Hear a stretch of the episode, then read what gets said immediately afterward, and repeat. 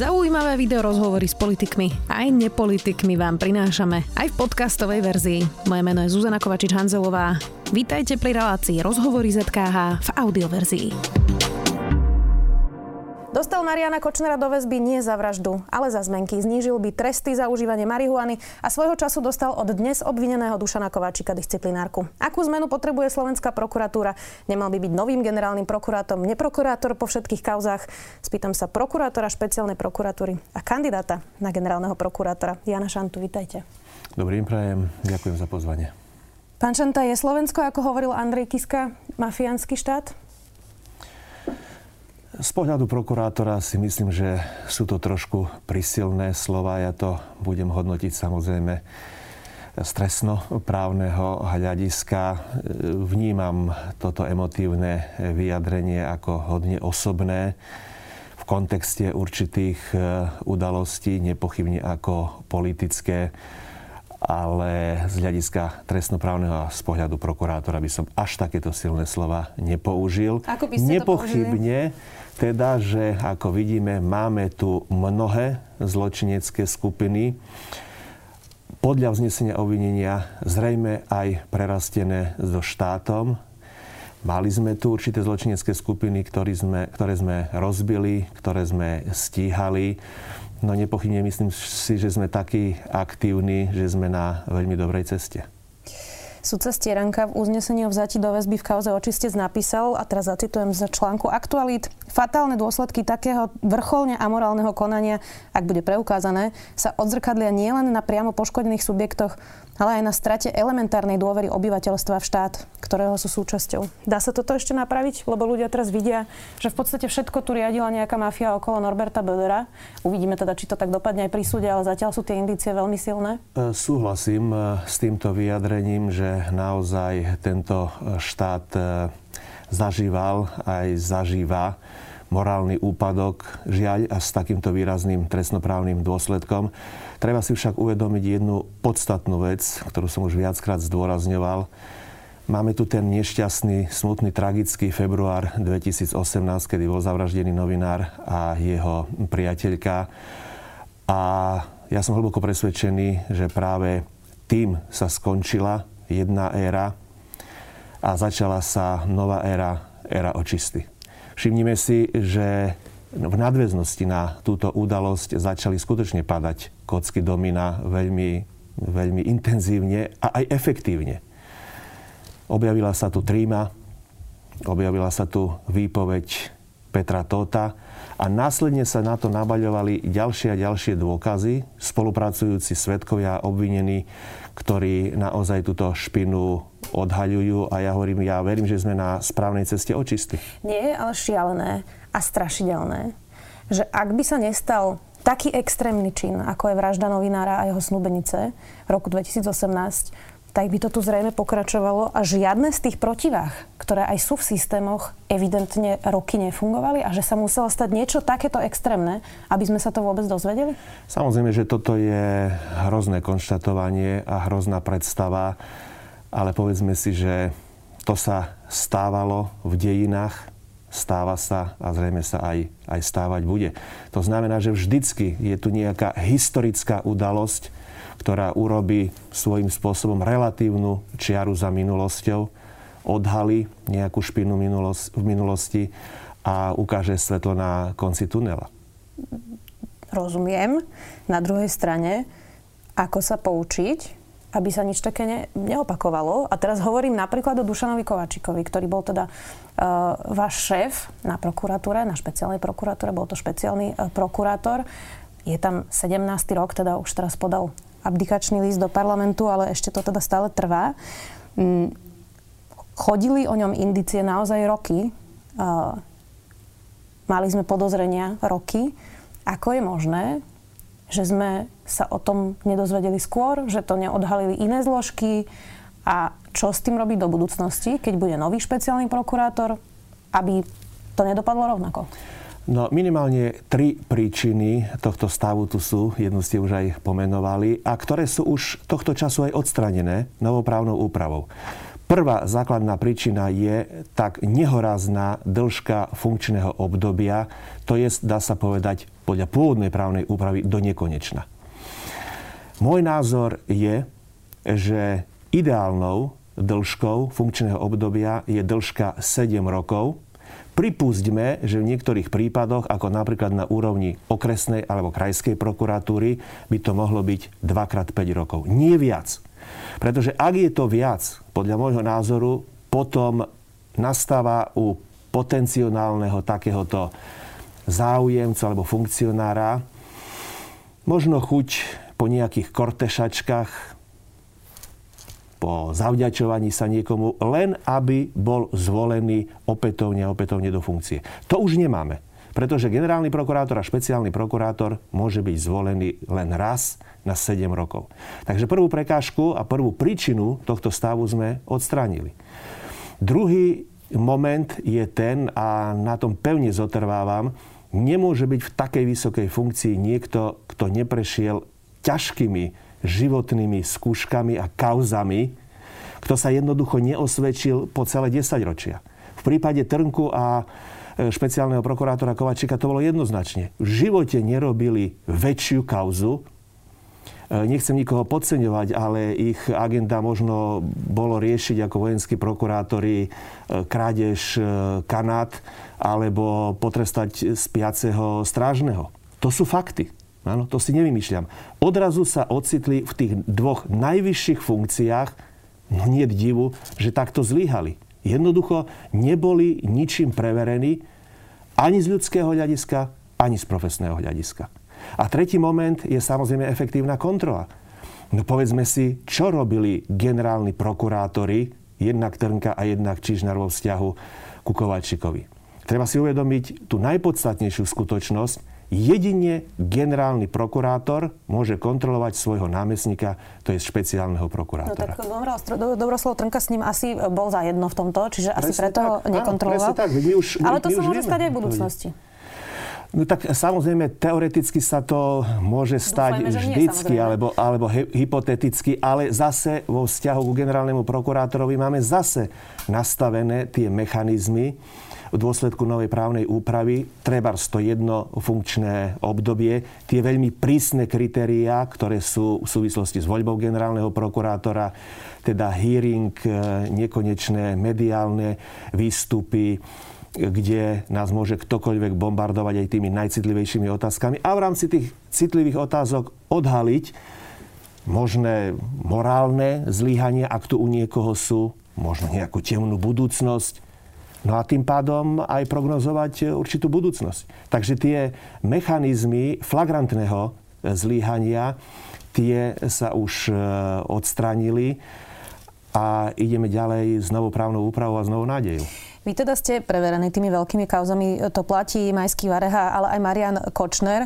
Poďme sa ale rozprávať o tom, um, že dlhodobo hovoríme o tom, že nejde len o to, čo tu niekto vykonával, ale aj o mlčiacú väčšinu. A teraz hovoríme aj o sudcoch, ktorí mlčali aj za Štefana Harabina, niektorí teda nie, ale väčšina.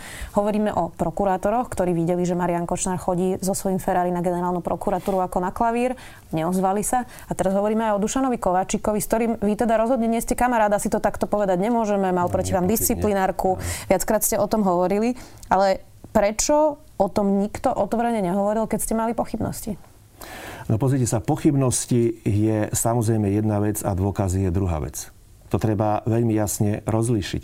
Ak e, napríklad začneme e, samotným dochádzaním e, Kočnera na generálnu prokuratúru, tak na to odpoviem asi tak, že napríklad za 7 rokov pôsobenia na poste generálneho prokurátora, pána doktora Čižnára, ja som sa s ním nestretol ani raz. Ani raz som s ním nerozprával, ani raz som s ním nekomunikoval mailom ani osobne. S pánom Čižnárom. S pánom Čižnárom. Pokiaľ si vezmeme Trnku, s tým som sa v živote, myslím, že stretol trikrát. Raz, samozrejme, keď sme vznikali ako úrad špeciálnej prokuratúry, čo bolo nevyhnutné. Raz na pracovnej porade, kde som ho upozornil, aby mi netýkal, pretože s ním som si nikdy nepotýkal, ani si nikdy nepotýkam. A tretíkrát kde si náhodne na chodbe generálnej prokuratúry. Hmm. Takže viete, z tohto hľadiska tak ja môžem... k tomu Kovačikovi. Mali sme ano. informácie, že nepodal žiadnu obžalobu, To je tiež čudné. Sám priznal na tlačovej konferencii, keď sme sa s kolegyňou Todovou na to viackrát pýtali, že ostatní prokurátori na špeciálnej prokuratúre podali obžaloby, že on je jediný, ktorý má nulu. Nie je už toto predsa čudné? Áno, je to čudné, nepochybne to je čudné, ale opäť upriamím vašu pozornosť na tú skutočnosť, kto je jediný oprávnený kontrolovať ho a zamedziť tomuto stavu. Teda generálny prokurátor. Viete, a keď sa vrátime späť a z hľadiska našich e, postojov ako jednotlivých prokurátorov. Ja len pripomínam, že v roku 2010 keď som kandidoval za špeciálneho e, prokurátora, oficiálne zúčastnil som sa aj výberového konania, a keď som na tieto e, veci začal poukazovať, lebo oni zhruba asi začali 2009-2010 presúvaním týchto spisov a koncentrovaním do rúk špeciálneho prokurátora, spolu s doktorom Hrivnakom obidvaja sme boli flagrantne odvolaní z postov riaditeľov odborov, čo je na úrovni generálnej prokuratúry rarita a na úrovni špeciálnej prokuratúry sa stalo len raz. Tým pádom nás odst- odstavil od akýchkoľvek informácií a zároveň, čo je podstatné povedať, nazhrňal všetky spisy k sebe. E, metodou tejto jeho deštrukčnej práce nebolo to, aby chodil za prokurátormi a zda a žiadal ich rozhodni tak alebo nerozhodni tak. To nie. Práve preto takéto šialené číslo, a to si povedzme, že je len za určité obdobie. To nie je celé obdobie. Áno. Takže jednoducho nazhrňal tieto spisy k sebe tak, že do nich jednoducho nikto nevidel, nikto nevedel, aké spisy má, čo robí a prečo tak robí. Vy ste hovorili, že tú disciplinárku, teda e, budem vás parafrazovať, e, podal na vás za úplné hlúposti. Jeden skutok bol za to, že som upozornil NAKU v Nitre, že za 9 mesiacov nevykázali ani jeden návrh na podanie obžaloby. A Kovačík teda hovoril, že ste zasiahli do kompetencií riaditeľa NAKA. Teraz spätne, keď počúvate o tej bodorovskej klike, toto bol dôsledok bodorovskej kliky, lebo Nitra, to je bodor? Tak viete, môžem samozrejme len dedukovať, že sa tak stalo, ale určite celkom náhoda to nie je. Pretože to sa stalo v septembri v roku 2010. Ako riaditeľ odboru je predsa mojou povinnosťou riadiť, kontrolovať odbor a pozerať, kto teda ako robí, aký je stav agendy. Zistil som, že kým ostatné odbory, to znamená Košice, Banská Bystrica a Bratislava, majú štandardný výkon, pokiaľ ide samozrejme o ekonomickú agendu, ktorá podliehala podobne ako riaditeľa, Nitra má nulu. Veď predsa nie je možné, aby takáto policajná zložka v ekonomickej kriminalite vykazovala nulu za 9 mesiacov. Preto som považoval za svoju povinnosť z pozície riaditeľa upozorniť tento odbor, aby zvýšili efektivitu a rýchlosť konania. Na to, mi, na to ma raz špeciálny prokurátor zavolal a vytkol mi to ústne, že zasahujem do kompetencie policie a potom mi za to dal disciplinárku. No tak to je naozaj niečo nehorázne. A podotýkam, to je, bolo len začiatok. Dal návrh na disciplinárne konanie, Trnka to akceptoval, odvolal ma z funkcie riaditeľa odboru ekonomickej kriminality a na to Kovačík vzal návrh späť a bolo po všetkom. Samozrejme, žiadna disciplinárka nebola. Vieme, k čomu to viedlo. Odstaviť ma z pozície riaditeľa, aby som nevidel do spisov, aby som nedvíhal hlavu. A ešte skonštatoval, keď je šanta mudrý inému vedúcemu prokurátorovi, nepoviem to vulgárne slovo samozrejme, slová, ktoré tam zazneli, ale zazneli, keď je Šanta mudrý a keď sa ozýva, prasni mu najťažšiu daňovku, akú tu máme na úrade. Aj som ju dostal. Ktorú? Tak e, nie je to až taká známa e, mediálna e, kauza. Ani médiá sa tomu tak nevenovali. Čo sa to týka, viete? Už, už je to asi uzatvorené, alebo nie? Je to, už, eh, je to už relatívne uzatvorená. Korupčná časť je uzatvorená u nás a časť daňovej trestnej činnosti ešte, ešte rieši okresný, okresný súd. Ale bola to vtedy asi najťažšia daňovka, teda, akú sme na úrade mali. Eh, váš spolukandidát, jediný neprokurátor, po tom, čo sa teda zmenil zákon a môže kandidovať aj, aj, aj niekto, kto je neprokurátor, je sudca Kliment. On teda naznačuje, že ste si nedokázali prokurátori urobiť poriadok sami, tak musí prísť niekto zvonku. Nemá pravdu? No tak s týmto samozrejme nemôžem súhlasiť. A prečo by sme neurobili poriadok my teraz, ktorýkoľvek z kandidátov z nás, ak by bol teda generálnym prokurátorom. Ja si myslím, že netreba zo seba robiť e, spasiteľa. Jednoducho, ak na určitej funkcii človek je, tak určite bude vykonávať čestne, zodpovedne, tak ako doposiaľ na inej funkcii. Ja nespochybňujem pána doktora Klimenta, je to naozaj veľmi kvalitný sudca, nepochybne jeden z najlepších na Slovensku, ale netreba možno seba príliš vyzdvihovať a iných podceňovať.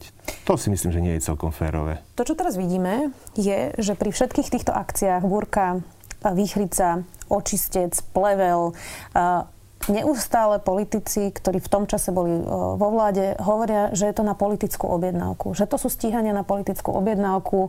Teraz obzvlášť pri tom očistci sa teda e, objavuje neustále, že to bolo v prospech strany Smer. Robert Kaliňák teda aj v tomto štúdiu nepoporel, že sa stretával vlastne s Norbertom Bodorom a špičkami policie a Dušanom Kováčikom vo vinárni Norberta e, Bodora. Skúste reagovať na to, že či teda to je alebo nie je politická objednávka, lebo je pravda, že zmenila sa garnitúra, a vyzerá, že to teda smeruje k smeru. Prečo to teda nie je politická Z pohľadu prokurátora môžem kategoricky prehlásiť, že to nie je žiadna politická objednávka a žiaľ s takouto obranou aj obvinených ja sa stretávam e, už mnohé roky, nechcem povedať, že 10 ročia, ale mnohé roky. Treba si uvedomiť okrem iného možno dve podstatné veci, ktoré som už spomínal aj v médiách. Poprvé, dôvodnosť trestného stíhania posudzujú nezávisle na sebe pri takýchto väzomných stíhaniach štyri inštitúcie. To znamená vyšetrovateľ, prokurátor, sudca pre prípravné konanie a senát Najvyššieho súdu Slovenskej republiky. Tak hádam, ak štyri inštitúcie, štyri najdôležitejšie inštitúcie skonštatujú dôvodnosť trestného stíhania, a dôvodnosť väzby, vrátanie Najvyššieho súdu, tak potom akú ešte väčšiu objektivitu trestného stíhania tu chceme mať? To je prvá vec. Po druhé, zoberme si okruh dôkazov. Veď my dnes vidíme, a bolo to celkom jasne aj mediálne prezentované, že na začatie trestného stíhania vznesenie obvinenia konkrétnym osobám tu musia byť v takýchto veciach mimoriadne silné dôkazy. Nie, že silné, ale mimoriadne silné dôkazy. Pretože títo ľudia, napríklad policajní funkcionári, sa vedia veľmi dobre brániť. To je po prvé. A po druhé, vidíme, že v samotnom procese vyšetrovania, to je minimálne v čase rozhodovania o väzbe, ďalší dvaja obvinení začali spolupracovať. To znamená, že ide o dôkazy zvnútra systému nie niekto zvonku možno krivo svedčí a podobne. Zvnútra zločineckej skupiny, ktorá je takto definovaná uznesenie o uznesení obvinenia, hovorí niekoľko ľudí. A tých ľudí pribúda. A verím, že ešte pribúdať bude. Takže to sú tak objektívne skutočnosti, že už predsa ani nič objektívnejšie nemôže existovať. Poďme teraz ešte k tomu, že čo by ste zmenili na prokuratúre. Veľa sa hovorí o tom, že niektorí prokurátori by chceli mať trochu viac slobody, aby to teda nebola vyslovene e, inštitúcia, ktorá závisí len na jednej osobe, presne preto, aby keď tam bude možno v budúcnosti o 10-12 rokov niekto ako Dobroslav Trnka, nedaj Bože, e, aby teda nemal takú silnú moc e, presne schovať veci do šuflíka, zamiesť pod koberec. Súhlasíte s tým, aby prokurátori generálnej prokuratúry mali väčšiu slobodu ako doteraz? Teda a trošku možno rozšírim vašu otázku, prokurátori ako celok v rámci rezorte prokuratúry. V zásade nie som proti tomu, prečo nie, len musíme túto otázku z môjho pohľadu posudzovať veľmi citlivo. Na jednej strane sa volá po väčšej voľnosti, v poriadku, ale na druhej strane sa poukazujú na tie rizika, že na miestnej úrovni by mohli byť nejaké väzby ktoré doposiaľ ešte nie sú preťaté. Takže teraz si položme otázku. Ak by sme dali niektorým prokurátorom príliš veľkú samostatnosť a tí azda sú zviazaní s miestnymi pomermi nejakým deštrukčným spôsobom, k čomu toto povedie? Nepovedie to, nepovedie ešte to k horšiemu Dajme stavu? tomu, že Poltár je malé mesto, teda tam sa asi každý s každým pozná, to sa nezmení. Čiže ako nájsť ten balans medzi tým, koľko slobody a koľko teda nechať e, Presne, veď to, je, veď to je, viete, vecou tej odbornej, odbornej diskusie. Nepochybne, možno keby sme to matematicky vyjadrili, posuňme, posuňme tú samostatnosť prokurátorov kľudne o 20, 30, možno až 50% Len na druhej strane musíme to vyvážiť kontrolnou, teda dohľadovou činnosťou nadriedených prokuratúr, aby nedochádzalo k situáciám, ktoré sú pre prokuratúru najnegatívnejšie. A už, hádam pre všetky médiá, som spomenul to, že najnegatívnejšie je prokuratúra vnímaná kedy? No vtedy, ak je vydané uznesenie o zastavení trestného stíhania. Áno. Čiže vidíte, je tu určitý na seba nadvezujúci reťazec e, určitých e, skutočností a tie, tie samozrejme musíme, musíme mať do rovnováhy. Takže dať do rovnováhy, pardon. Takže, ako hovorím, musíme veľmi citlivo vážiť tú zmenu, či tá zmena naopak neprinesie nejaké iné problémy. Musíme veľmi citlivo analyzovať to, čo naozaj nefunguje, to, čo by fungovať mohlo a aké sú pomery a špecifické pomery v Slovenskej republike. Viete, ja hovorím, používam také porekadlo aj pre, pre študentov. Nuž, e, banány z, zo Španielska nerozkvitnú a nezarodia pod Tatrami. Chcem tým povedať, že nemôžeme preberať automaticky právne inštitúty a vzťahy iných krajín, presne tak, kde sú osvedčené, pretože je tam iná kultúra, právna kultúra, morálka, etika, vzťahy a súvisiace právne normy. Rozumiem. Veľa sa hovorí o transparentnosti generálnej prokuratúry, e, preto e, ma zaujíma, že ako by ste ju teda otvorili. Hovorí sa o tom, že máte pustiť napríklad, e, podobne ako súdna rada do rady prokurátorov, aj neprokurátorov. To by mohol byť jeden z tých inštitútov. Veľa sa hovorí o tom, ako príjmať kvalitnejších ľudí medzi prokurátorov. Čiže ako by ste stransparentnili práve toto fungovanie? Áno, absolútne jednoznačne s tým súhlasím. Otvorenosť a transparentnosť no, musia nad nami doslova svietiť po celý čas. To znamená, že v rámci rezortu prokuratúry existujú výberové komisie, disciplinárne komisie a rada prokurátorov. To sú tie vlastne tri kolektívne orgány, ktoré rozhodujú o dôležitých veciach. Nepochybne v každom z týchto kolektívnych orgánov musí byť na rozdiel od terajšieho stavu aj neprokurátor. Bavme sa treba zo pečlenej komisii, dvaja nepochybne z neprokurátorského prostredia. Môžeme sa teraz baviť, z akého neprokurátorského. Hej? To je vecou odbornej diskusie. Či napríklad e, zo súdu, či z akademickej obce, či z tretieho sektoru a podobne. Som jednoznačne za to, toto je nevyhnutnosť. Ďalej, rada prokurátorov. Absolutne ju treba zmeniť po vzore rady, e, súdnej rady Hej. To znamená, že máme tam v súčasnosti 9 prokurátorov, i keď je treba povedať, že to je stavovská organizácia, Aj. takže ona má iné postavenie ako súdna rada. Ale napriek tomu, napriek tomu je 9 členov kľudne. Je tam ďalších napríklad 8 členov z neprokurátorského prostredia a hoci aj na základe nominácie parlamentu, prezidenta, vlády, tretieho sektoru, jasne. akademické obce, ombudsmanky. Presne tak. Vy ste povedali, že by ste robili aj psychotesty pre uh, začínajúcich prokurátorov, alebo tých, tých, ktorí vstupujú. Um, myslíte si, že psychotest by odhalil Dobroslava Trnku, keby ho absolvoval?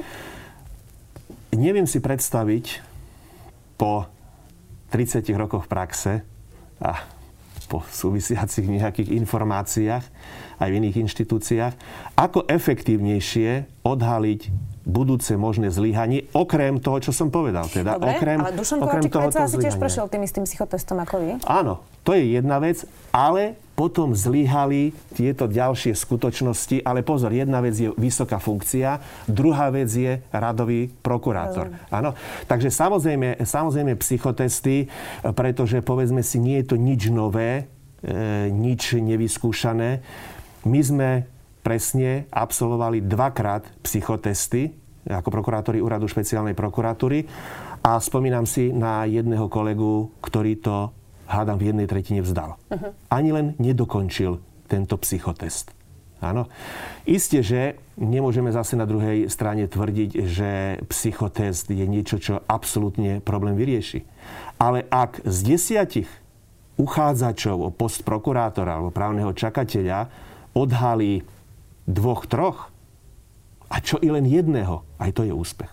A potom hľadajme ďalšie cesty, čo nám teda prinesie ten vývoj, aké možné zlíhania, aké možné výdobytky vedy a techniky. Veď v konečnom dôsledku, ak by, nedaj Bože, situácia e, bola naďalej e, nepriaznivá, čo nepredpokladám, tak kľudne posielajme tých právnych čakateľov ako budúcich prokurátorov alebo uchádzačov právneho čakateľa, veď ich posielajme potom na detektor lži.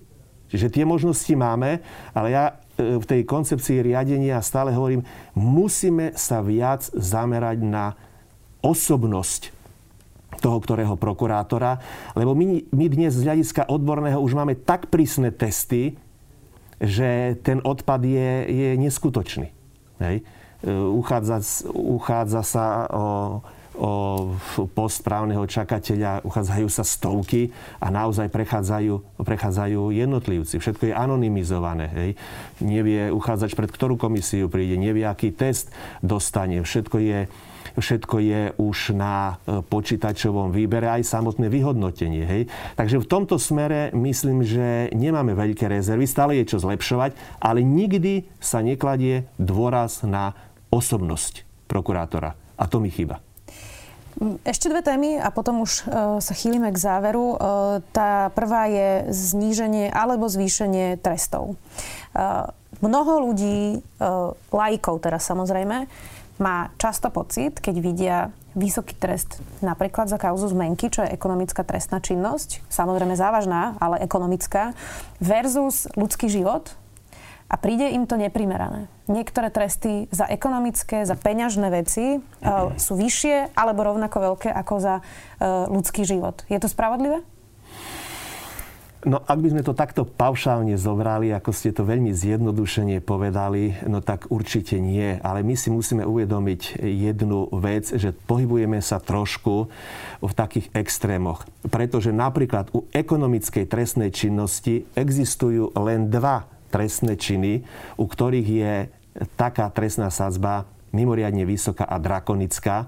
To znamená 12 až 20 rokov. Sú to len dva trestné činy. Nazvime to, že sú to zmenkové delikty, aby som ten názor, názov nehovoril príliš komplikovane. A druhý trest je pranie špinavých peňazí. A zároveň si ale musíme uvedomiť, že je to tak preto, že tá škoda, respektíve rozsah činu, ako vidíme, ide do desiatok miliónov až stovák miliónov. Ale pýtam Čiže... sa napríklad na nástenkový tender. Hej, dajme Áno. si nástenkový tender, tam boli politici, ktorí dostali myslím 9 a 11 rokov. Áno. A potom máme hokejistu e, Ščúrka, ak sa nemýlim, za zabitie alebo vraždu vlastne dokonca. E, dostal, ja neviem, či 6 alebo 7 rokov a ešte ho po polovici pustili. A tento nepomer sa ľuďom často zdá nespravodlivý. Nie je to tak? Mne sa zdá, že tento nepomer sa javí len preto nespravodlivý, lebo, ako som spomínal, tá kauza napríklad Zmenková sa neustále opakuje, opakuje, opakuje a stále sa hovorí 1920, 1920, ale to je výnimka. Za ekonomický trestný čin s výnimkou týchto dvoch trestných činov možno uložiť maximálnu trestnú sadzbu 10 až 15 rokov. Áno? Takže dúfam, že každému ja je to rozumiem, jasné. Teraz máme napríklad politika na v tendri a hokejistu, áno. ktorý zavraždil rozhodcu, ak sa nemýlim, to tuším bolo. A ten jeden e, za, vraždu dostal nižší trest ako minister za, peňaž, za peniaze, hej? Že, a to je proste, čo Dobre, ľudia takže často. ekonomickú kriminalitu sme vyriešili, ale v prípade, v prípade úkladnej vraždy, respektíve vraždy, veď tam je trest až do životie.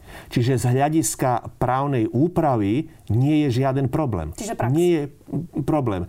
Áno, je otázka, za akých konkrétnych okolností bol ten trest e, uložený, dá sa povedať, či už na dolnej hranici alebo pod dolnú hranicu a podobne. Ale v prípade trestných činov počnú s úkladnou vraždou, teda počnú s paragrafom 144 trestného zákona, ešte raz hovorím, sú to trestné sadzby až na 25 rokov, respektíve až na doživotie. Takže tam v tomto smere rezervy nie sú, veď už, hor, veď už viac nemôžeme ísť. Ano. Otázka je presne aplikačnej praxe. Čo drogy? Um, máme tu teraz x prípadov, kde niekto za držbu marihuany, mladý človek, zničený život na x rokov. Tá prax je ešte dokonca taká, že v Bratislave už sudcovia ako keby uh, dajú podmienku alebo nejaké verejnoprospešné práce, kdežto v Košiciach dostanú na tvrdo basu takíto ľudia.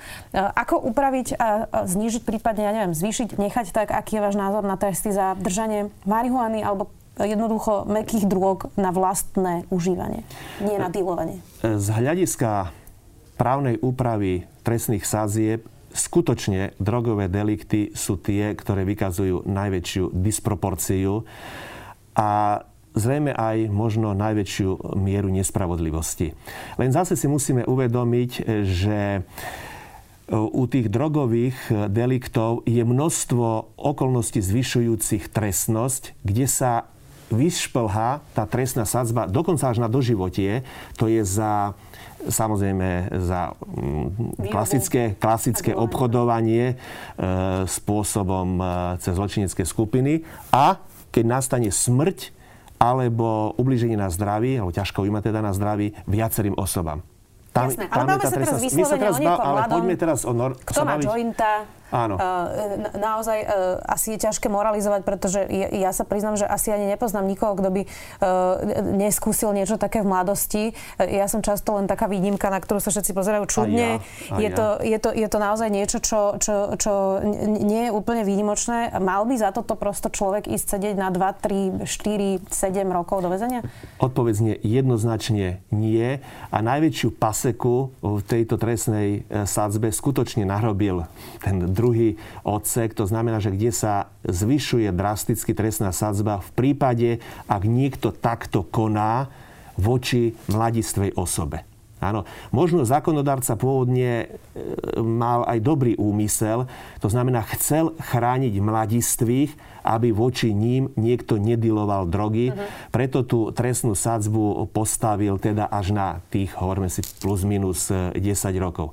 Prax ale ukázala, že takéto konanie neohrozuje bezprostredne život a zdravie mladistvých osôb. Preto hovorím nepochybne, že tieto okolnosti zvyšujúce trestnosť musia byť vypustené z tejto skutkovej podstaty trestného činu a tie trestné sádzby musia klesnúť natoľko, aby tu bolo rozpetie od možnosti upustiť od potrestania typický mladistvý, ktorý by naozaj držal pre vlastnú potrebu niekoľko dávok, treba z mekej drogy. Čiže od upustenia, od potrestania cez miernu podmienku, cez miernu podmienku, dajme tomu s probáciou, cez možný peňažný trest, cez nepodmienečný trest a končiac až až tým drakonickým trestom skutočne v tých najzávažnejších trestných veciach. Mimochodom už sa viacerí poslanci začali priznávať, že skúsili trávu. Uh, možno sa v tej téme niekam posunieme. Posledná téma rozpustenie ľudovej strany naše Slovensko, to je niečo, čo Jaromír Čižnár podal, ale viacerí hovorili, že to bola zbabraná robota, že ten návrh nebol kvalitne vypracovaný, nakoniec to tak vlastne aj skončilo. Keď budete generálny prokurátor, alebo ak budete generálny prokurátor, uh, budete sa snažiť podať opäť návrh na rozpustenie a vypracujete ho už kvalitnejšie? V prvom rade treba povedať a e, priznávam, že ja nepoznám celkom konkrétne dôvody nerozpustenia tejto politickej strany a celkom konkrétne rozhodnutie e, Najvyššieho súdu. Nepochybne sa s tým treba veľmi, veľmi detailne zoznámiť, ak by som už takúto agendu v kompetencii mal. A skúmať, ktoré kamienky tej mozaiky chýbali do Ale eventuálneho roz, rozpustenia. No bolo by to nevyhnutné skúmať v, kon, v kontexte tak podstatnej skutočnosti, ako je e, trestné stíhanie predsedu tejto strany a jeho nepravoplatné odsudenie. To je mimoriadne dôležitá skutočnosť. Rozsudok je nepravoplatný. Ak by rozsudok pravoplatný bol, a dokonca ak by bol uložený takýto prísny trest, lebo za tento trestný čin 4 roky a 4 mesiace symbolické teda 4 a 4 sú, je to naozaj prísny trest. No ak by k pravoplatnému odsudeniu došlo, je to taká výrazná nová skutočnosť, že je povinnosťou každého generálneho prokurátora sa touto novou skutočnosťou e, zaoberať, porovnať ju v kontexte tohto pôvodného rozhodnutia Najvyššieho súdu a vyhodnotiť, či takýto návrh je dôvodný alebo nie je dôvodný. Rozhodne, že minimálne v rovine zaoberania sa a vyhodnotenia týchto súvislostí to tu musí byť. Ostatne už majú teda viacerých odsudených členov aj poslancov. Ďakujem veľmi pekne, že ste si našli čas. Uvidíme, ako dopadne aj verejné vypočutie na budúci týždeň v Národnej rade. Dnes tu bol prokurátor špeciálnej prokuratúry a kandidát na generálneho prokurátora Jan Šanta. Ďakujem. Ďakujem pekne. Dovidenia. Počúvali ste podcastovú verziu relácie Rozhovory ZKH. Už tradične nás nájdete na streamovacích službách, vo vašich domácich asistentoch, na Sme.sk, v sekcii Sme video a samozrejme aj na našom YouTube kanáli Denníka Sme. Ďakujeme.